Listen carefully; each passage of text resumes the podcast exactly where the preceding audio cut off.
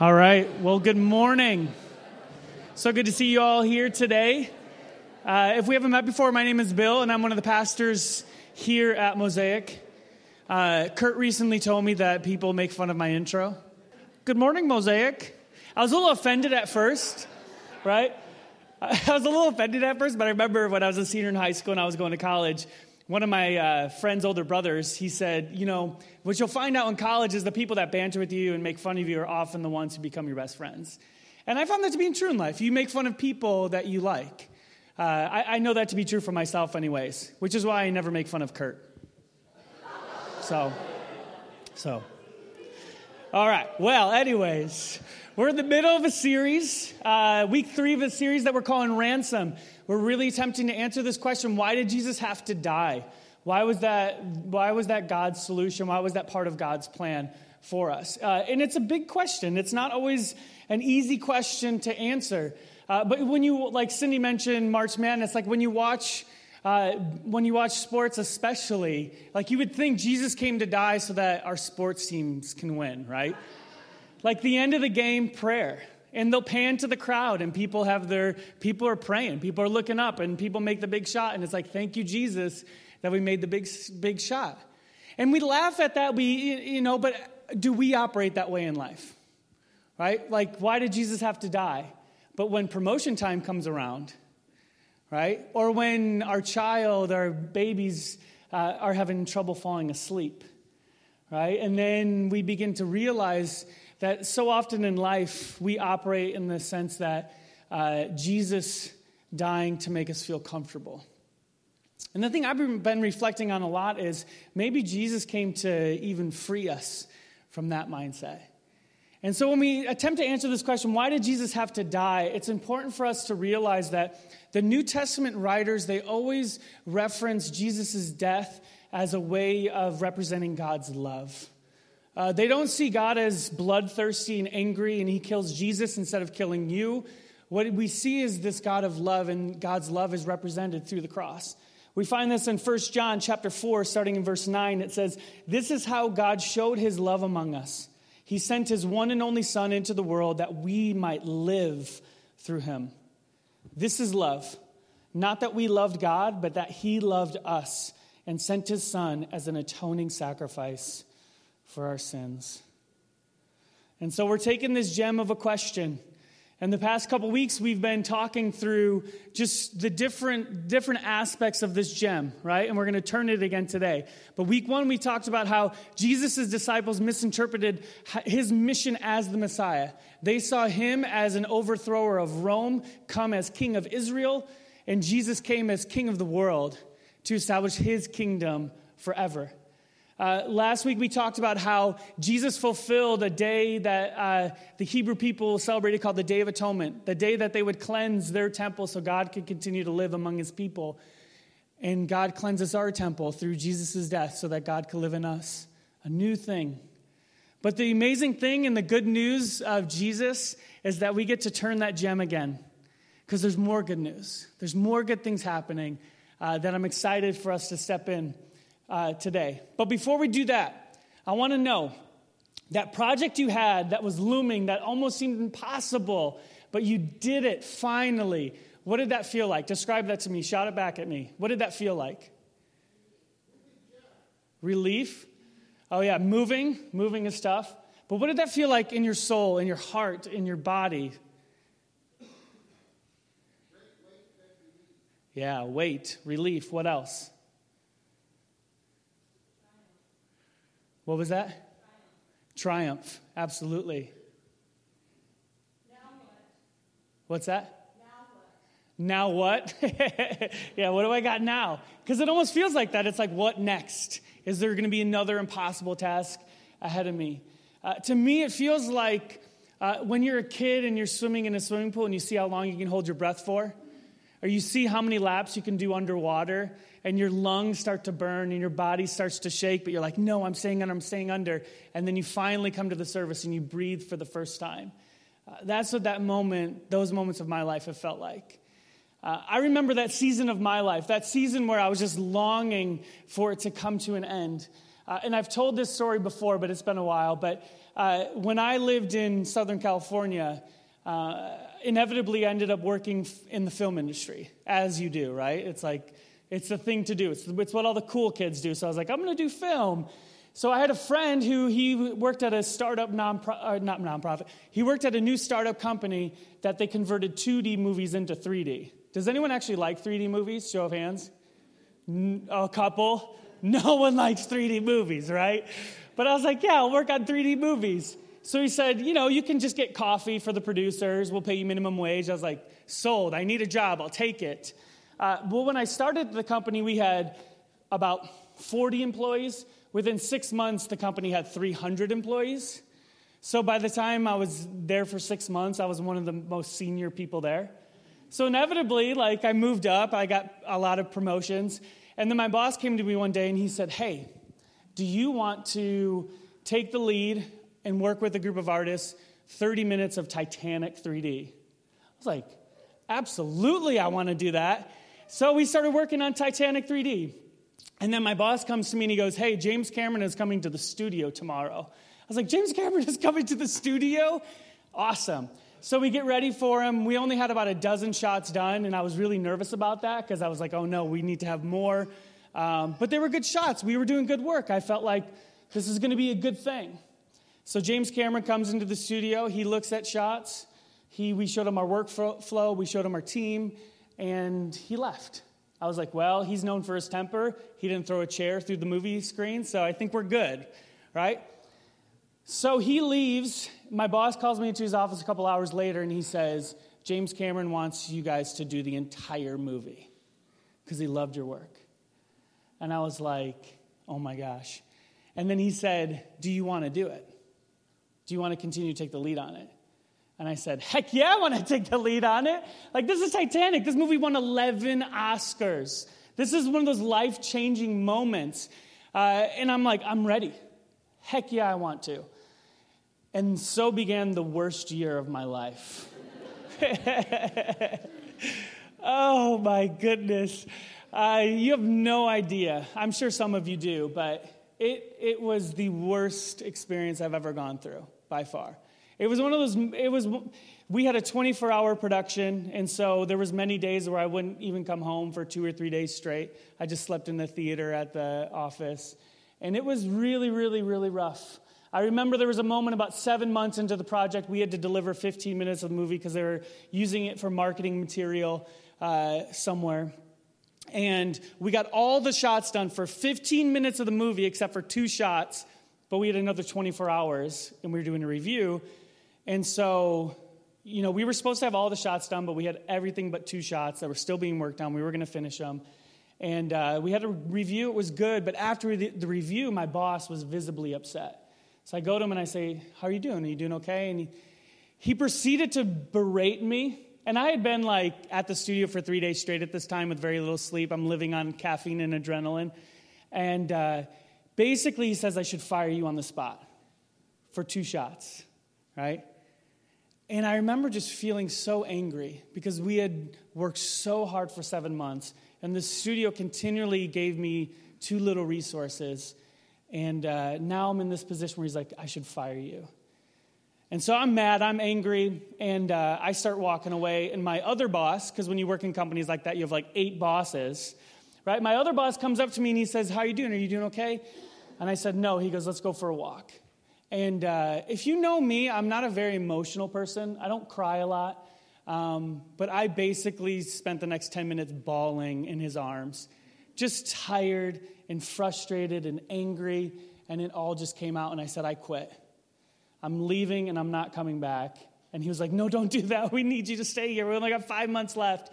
And he said, Just go home, think about it, come back. And so I did, and me and Nicole decided, you know, we're going to stick it out for five more months. And, uh, those five months were worse than the previous seven, for sure. But I remember when we finally finished the project, I remember sitting in the studio when we had our last client review and they said approved to the last shot and just clicking that button in our database and it was done. It was finished. I remember feeling the release, the weight off my shoulders. I remember seeing the completed movie in the theaters and, as I watched the movie, every shot that came up, not every shot, but most shots that came up, I could see artist's face who worked on that shot. Uh, I could see the shots that took us two, three months to do, and all this hard work that went into it. And I remember just sitting there feeling like it's finished. And I could breathe again, I could live again. I felt like I was a slave and I was finally set free. And six years ago on Good Friday, I had my last day working for that company.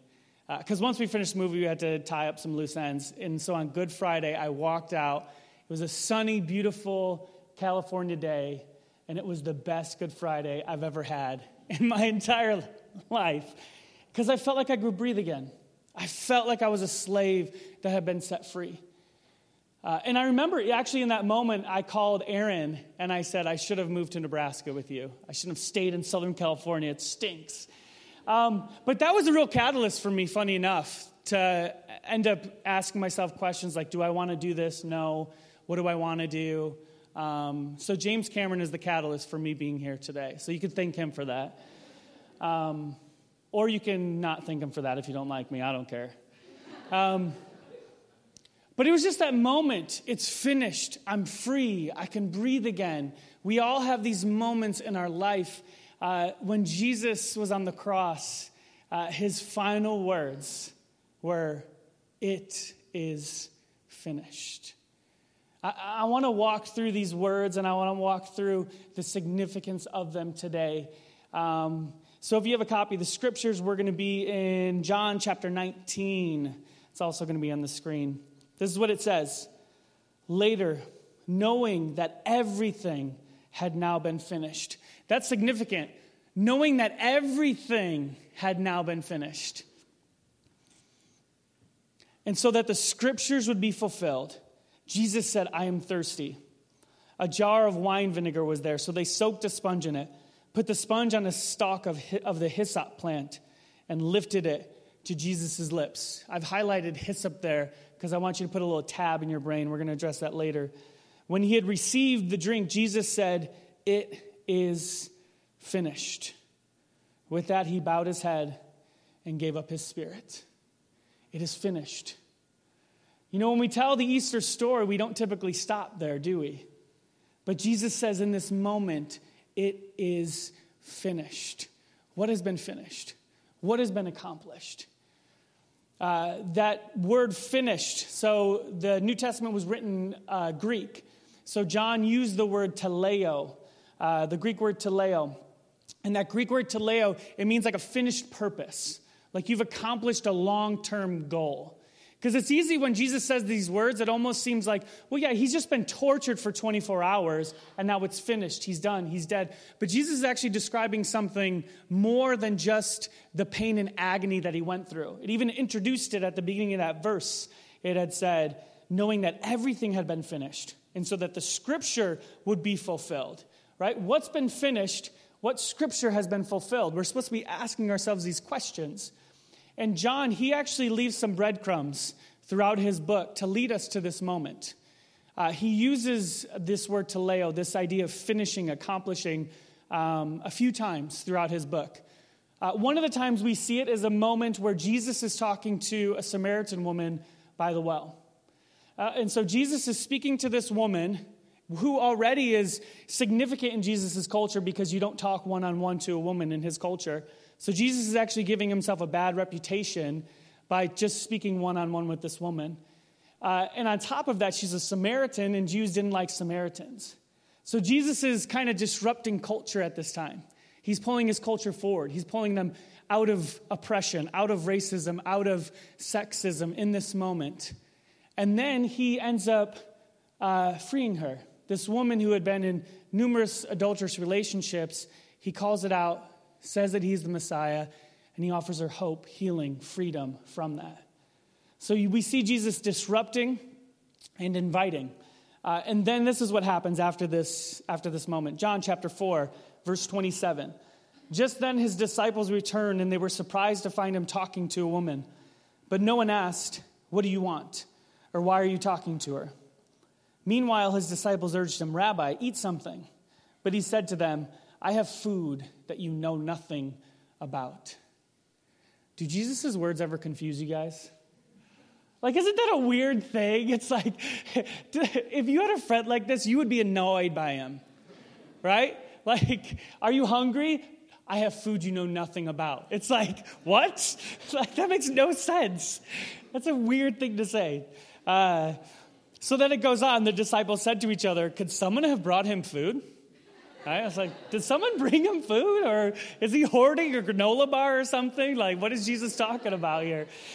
And, uh, and then it goes on to say, My food, Jesus said, is to do the will of him who sent me and to finish, to teleo his work.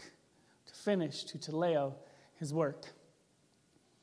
Right? So, Jesus, he, in this moment, part of his work, what he's describing at what his work is, what he set out to accomplish, is he's disrupting this oppression, racism, sexism, and he's inviting this woman into freedom and hope and healing. Uh, we see this again in John chapter 5. There's a paralyzed man, and Jesus heals him, but he heals him on the Sabbath. Right? And the religious leaders get really upset at Jesus and they want to kill him because of it. And so, Jesus, uh, in this moment, John chapter 5, verse 31, it says, If I testify about myself, my testimony is not true. There's another who testifies in my, in my favor, and I know that his testimony about me is true. He's actually referencing uh, John the Baptist in this moment, and I'm going to get to that passage next. So if that's a little confusing, we're going to address it. You have sent to John, and he has testified the truth. Not that I accept human testimony, but I mention it that you may be saved. John was a lamp that burned and gave light, and you chose a time to enjoy his life.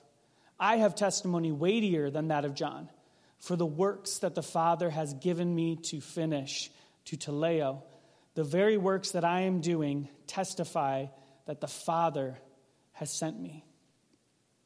Right? So again, Jesus is he's uh, he's disrupting this oppressive system that the religious leaders put in place. This, this system of you can't even do good on the Sabbath. You can't even heal on the Sabbath. And they want to kill him just because he healed on the Sabbath. And so he's disrupting this oppressive thing that was not designed for this, right? And then he's, he's inviting and healing and welcoming this paralyzed man into freedom. Right? So this is part of Jesus' work that he's establishing, that he's setting up. And then we get to uh, what Jesus is referring to when he says John, the, when he's talking about John. He's not talking about the writer of the book of John, he's talking about this man named John the Baptist. And we see John the Baptist at the beginning of the book of John, and John the Baptist is baptizing people. He's baptizing people who want to turn back to God. They're realizing they need uh, forgiveness, and so, and so John is baptizing them uh, so they can experience that, so they can walk fresh and new uh, with God. And then when John the Baptist sees Jesus coming from a distance, this is what John just kind of blurts out. John the Baptist, he's the scriptures describe him as kind of like a crazy character. Uh, he's a prophet, and he always says these weird things. But uh, he, it says he eats locusts and honey. It's like, whoa, this guy is crazy. Um, but in this moment of John's prophetic voice, uh, he has this message that he delivers to the people uh, about Jesus. John chapter 1, verse 29. The next day, John saw Jesus coming toward him, and he said, Look, the Lamb of God who takes away the sin of the world. The Lamb of God. Such a weird thing to say, too, right? Like lambs, they're, they're small, they're feeble, they're cute, they're cuddly, right? It's like saying, There's Juan, the kitten of the Lord. It's like, what are you talking about? It's such a weird thing to say. Uh, and then it says, takes away the sin of the world. It doesn't say the sin of the Jewish people. It doesn't say the, the sin of those who are good people. It says he takes away the sin of the world. Uh, and so John is making this declaration over what Jesus' mission is, is to be the Lamb of God. The Lamb of God. In order to understand that significance, we need to know the Old Testament. Right? You basically need to know Genesis and up to halfway through Exodus. Um, and so, like most weeks, I'm going to summarize it for you guys. And I'm sure you're thinking, how many times is Bill going to summarize the book of Genesis and Exodus? Uh, if I'm doing my job, every week, right? So, we're going to do a quick crash course so that we can understand what John's significance is by saying Jesus is the Lamb of God. All right, so the Israelites find themselves in Egypt because of a famine. So God made this promise to Abraham that I'm going to make your family into an entire nation, and that nation is going to be the way that I bless the world. So this, this nation of people end up in Egypt as immigrants because of a famine in their land, the land of Canaan. So they're immigrants and they begin to grow. Population becomes substantial. What happens when any immigrant population moves into a new nation as immigrants and they become a part of the significant part of the population? People get scared. And that's exactly what happened. The Egyptians get scared because they're like, these people are taking over. What happens if they rally against us? We need to attack first. Uh, so then they actually end up putting the Israelites into slavery in Egypt. But then in slavery, the more that they're oppressed, the more that their population grows. So the Pharaoh, the king of Egypt, he freaks out. Uh, and this is what he says The king of Egypt said to the Hebrew midwives, whose names were Shiphrah and Puah, then you are helping the Hebrew, when you are helping the Hebrew women during childbirth on the delivery stool, if you see that a baby is a boy, kill him. But if it is a girl, let her live. Right? So it says king of Egypt because it wants us to know. It doesn't even have a name to this character. Like, this is the epitome of evil. This is the archetype of an, of an evil person and an evil nation. And he's like, kill all the boys. Why kill all the boys? It's genocide right? If you have all, the, if you have no more boys, then you can't have any more kids, and then the women that are left uh, naturally maybe intermarry with the Egyptians. So through uh, having kids after generations, he's trying to wipe them out. Genocide, a helpless people who have no one on their side, uh, and they're on the brink of genocide. That's what we have to see about the Israelite people. So then the midwives, however, feared God, and they did not do what the king of Egypt had told them to do. They let the boys live. Then the king of Egypt summoned the midwives and asked them, Why have you done this? Why have you let the boys live? The midwives answered Pharaoh, Hebrew women are not like the Egyptian women. They are vigorous and give birth before the midwives arrive. I'm glad you laughed. I feel like I, I feel like you almost need to read that line in like a Russian accent, right? Right? They're not like these Egyptian weak, feeble women. Right? The Hebrew women, they're vigorous. They give birth. And then they cook dinner that night. That was a terrible accent. I apologize. And a little bit racist. So, ugh, apologies to the Russians in the room. Uh, and so then God ends up using this tool that Pharaoh enacts to be the way he begins this deliverance of his people. So then we go on in this story, and a Hebrew woman gives birth to a boy, and she puts him in a basket, puts him on the Nile River before he can get killed. Pharaoh's daughter finds this boy, says, Isn't he so cute? I want to keep him. Uh, and so then this boy becomes Moses and grows up in Pharaoh's household. He's educated in all things Egyptian, Egyptian law, Egyptian culture, Egyptian war strategy. And so this man, Moses, uh, Pharaoh's tool to exterminate them is what God uses to bring redemption. So Moses ends up through a series of events standing before God in a burning bush, and God says, I want you to deliver my people. I'm sending you to deliver my people.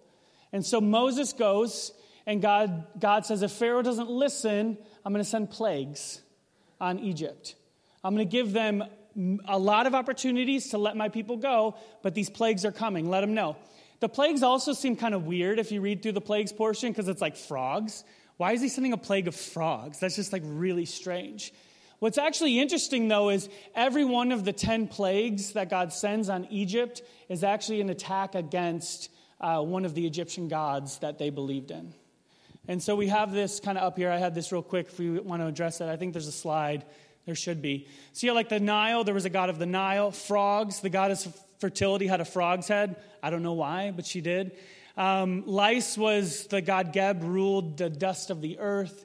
Um, flies, god of creation, had a fly's head. livestock. The goddess of love had a cow's head. Weird culture. That's strange. The next one, boils, attack against the goddess of medicine and peace. Hail, goddess of the sky. Locust, god of storms. Then darkness was uh, their big god was, the, was Ra, the god of the sun. And so we see that Pharaoh continually says, No, no, no, no, no. I'm not going to let your people go. And what we have to understand, because the 10th plague is really hard for us to understand sometimes. But this is a people group on the brink of genocide. They have no allies, they have no people to fight for them. They are on the brink of destruction. Unless God does something, they're dead, they're gone, they're wiped out. We have no idea of their existence 3,000 years later. And so, God, in this last moment, he attacks uh, Egyptian's last God, which was Pharaoh himself. Because in Egyptian culture, they believed the Pharaoh to be a son of Ra, essentially uh, God in the flesh. Pharaoh was God in the flesh to them. And so God tells them uh, all the firstborn are going to die. And that's going to be the final plague, the final act to be able to release these people from Egypt. Uh, and so we have to see this as a people group that are on the brink of genocide, and there's no way to get them out. This is the final, last straw. Pharaoh had nine opportunities to let the people go, and this is the last one. And we also have to see this as an attack against um, the last god of Egypt, which was Pharaoh himself. So, what ends up happening is so God says, all the firstborn are going to die unless you do something. Unless you take a lamb, you sacrifice it, and then you eat it as a family. So this is this is part of the process is you're going to eat unleavened bread, you're going to eat this roasted lamb. But what, what God asked them to do was to take the blood after they had sacrificed this lamb and put it on the doorpost of their house. And he said, If I see it on the doorpost of your house, then no one in that household will die. The Passover.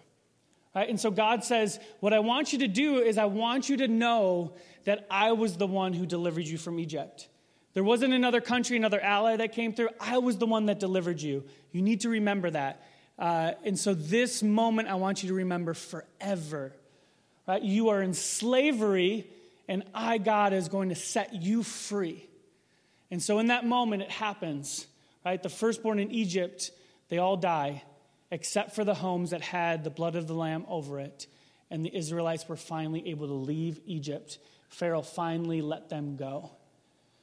And they go off free. Free.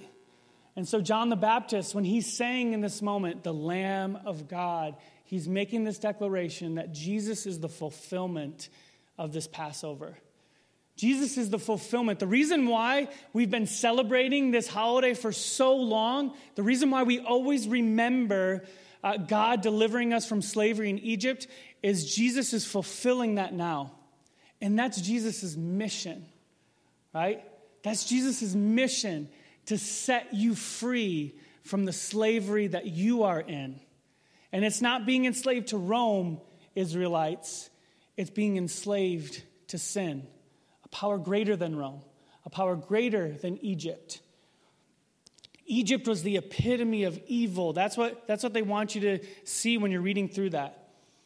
Okay, and what's ironic actually about the Israelite people is the reason why God judges them so harshly in the book of Kings is they actually become Egypt. Solomon becomes Pharaoh at the end of his life, and the Israelites end up becoming Egypt, which is part of why they had to go into exile. Uh, but that's a little tangent. But we have to see what Jesus has accomplished. Part of his work, right, is exactly what he did in the life of the woman by the well, exactly what he did in the life of the paralyzed man, is he's disrupting this oppressive system and he's setting them free. He's setting them free. And we see this theme all throughout the New Testament. We see it pop up so many times. Um,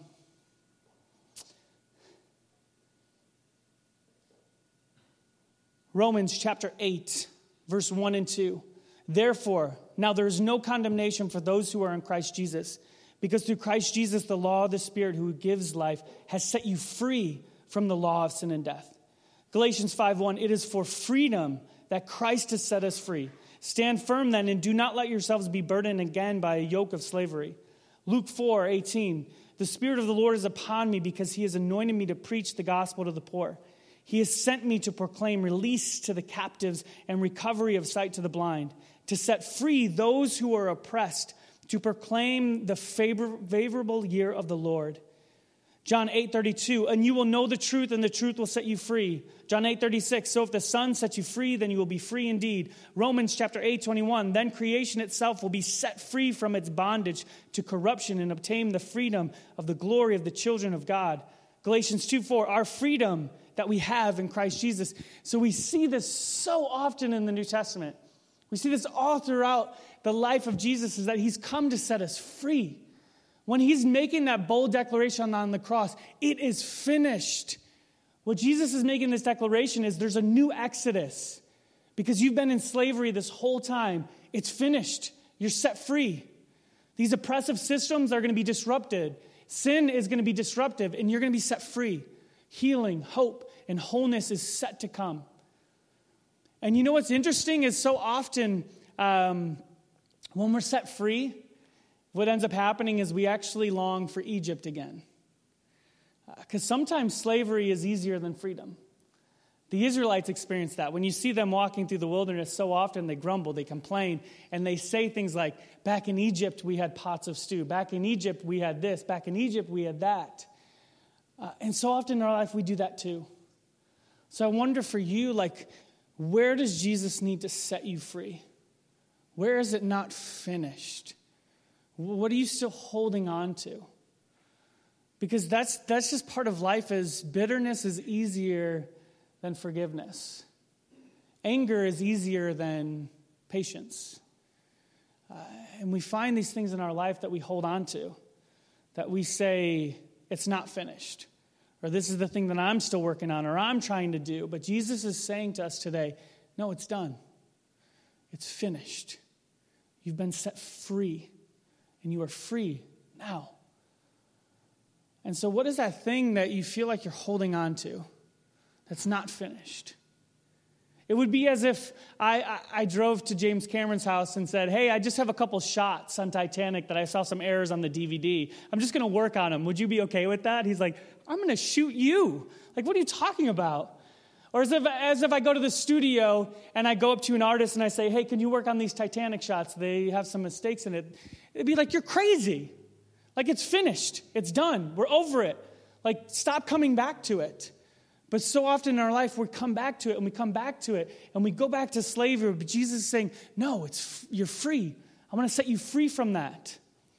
And so, what is that? What, what is that Egypt in your life that you, can, that you need to be set free from? That you need to give Jesus full control of? So he says, It's finished. It's done. It's done. Or what area for you do you feel like freedom needs to come? Uh, you need to be set free. Would you pray with me?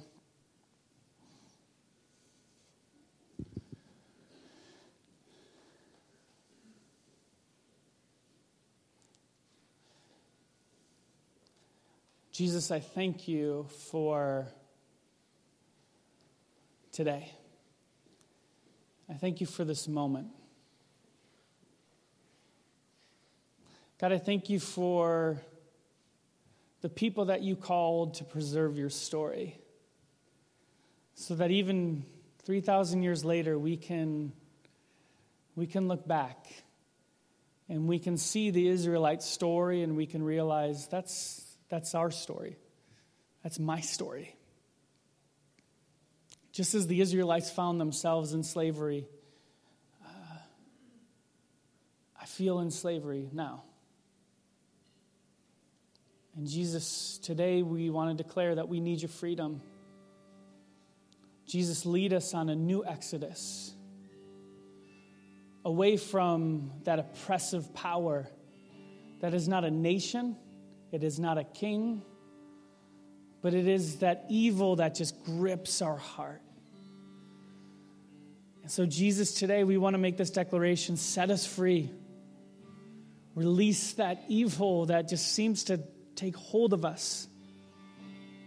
And, and when you set us free, when we look back and we, we say, No, I want to hold on to that bitterness.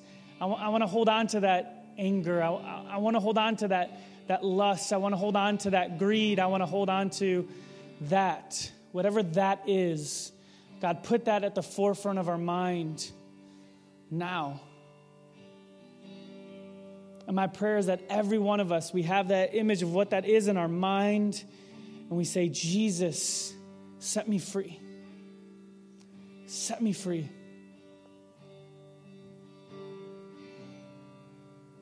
Jesus, I pray that freedom comes all over this room. That freedom for all of us. And Jesus, I pray that you will speak over us today that there is no condemnation for those that are in Christ Jesus.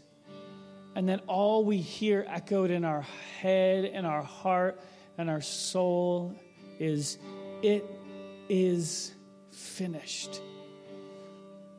It was finished 2,000 years ago on the cross. So today it's finished. It's done.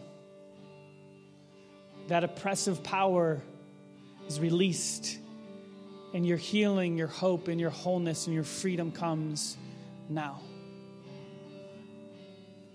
Thank you, Jesus. Thank you. It's in your name we pray. Amen. You've been set free, and you're free indeed. Let's just walk out in that truth and that hope and that joy today. There's no condemnation, there's no guilt, there's no shame. You're free. Let's rest in that freedom this week, Mosaic. We love you guys. Have a great week.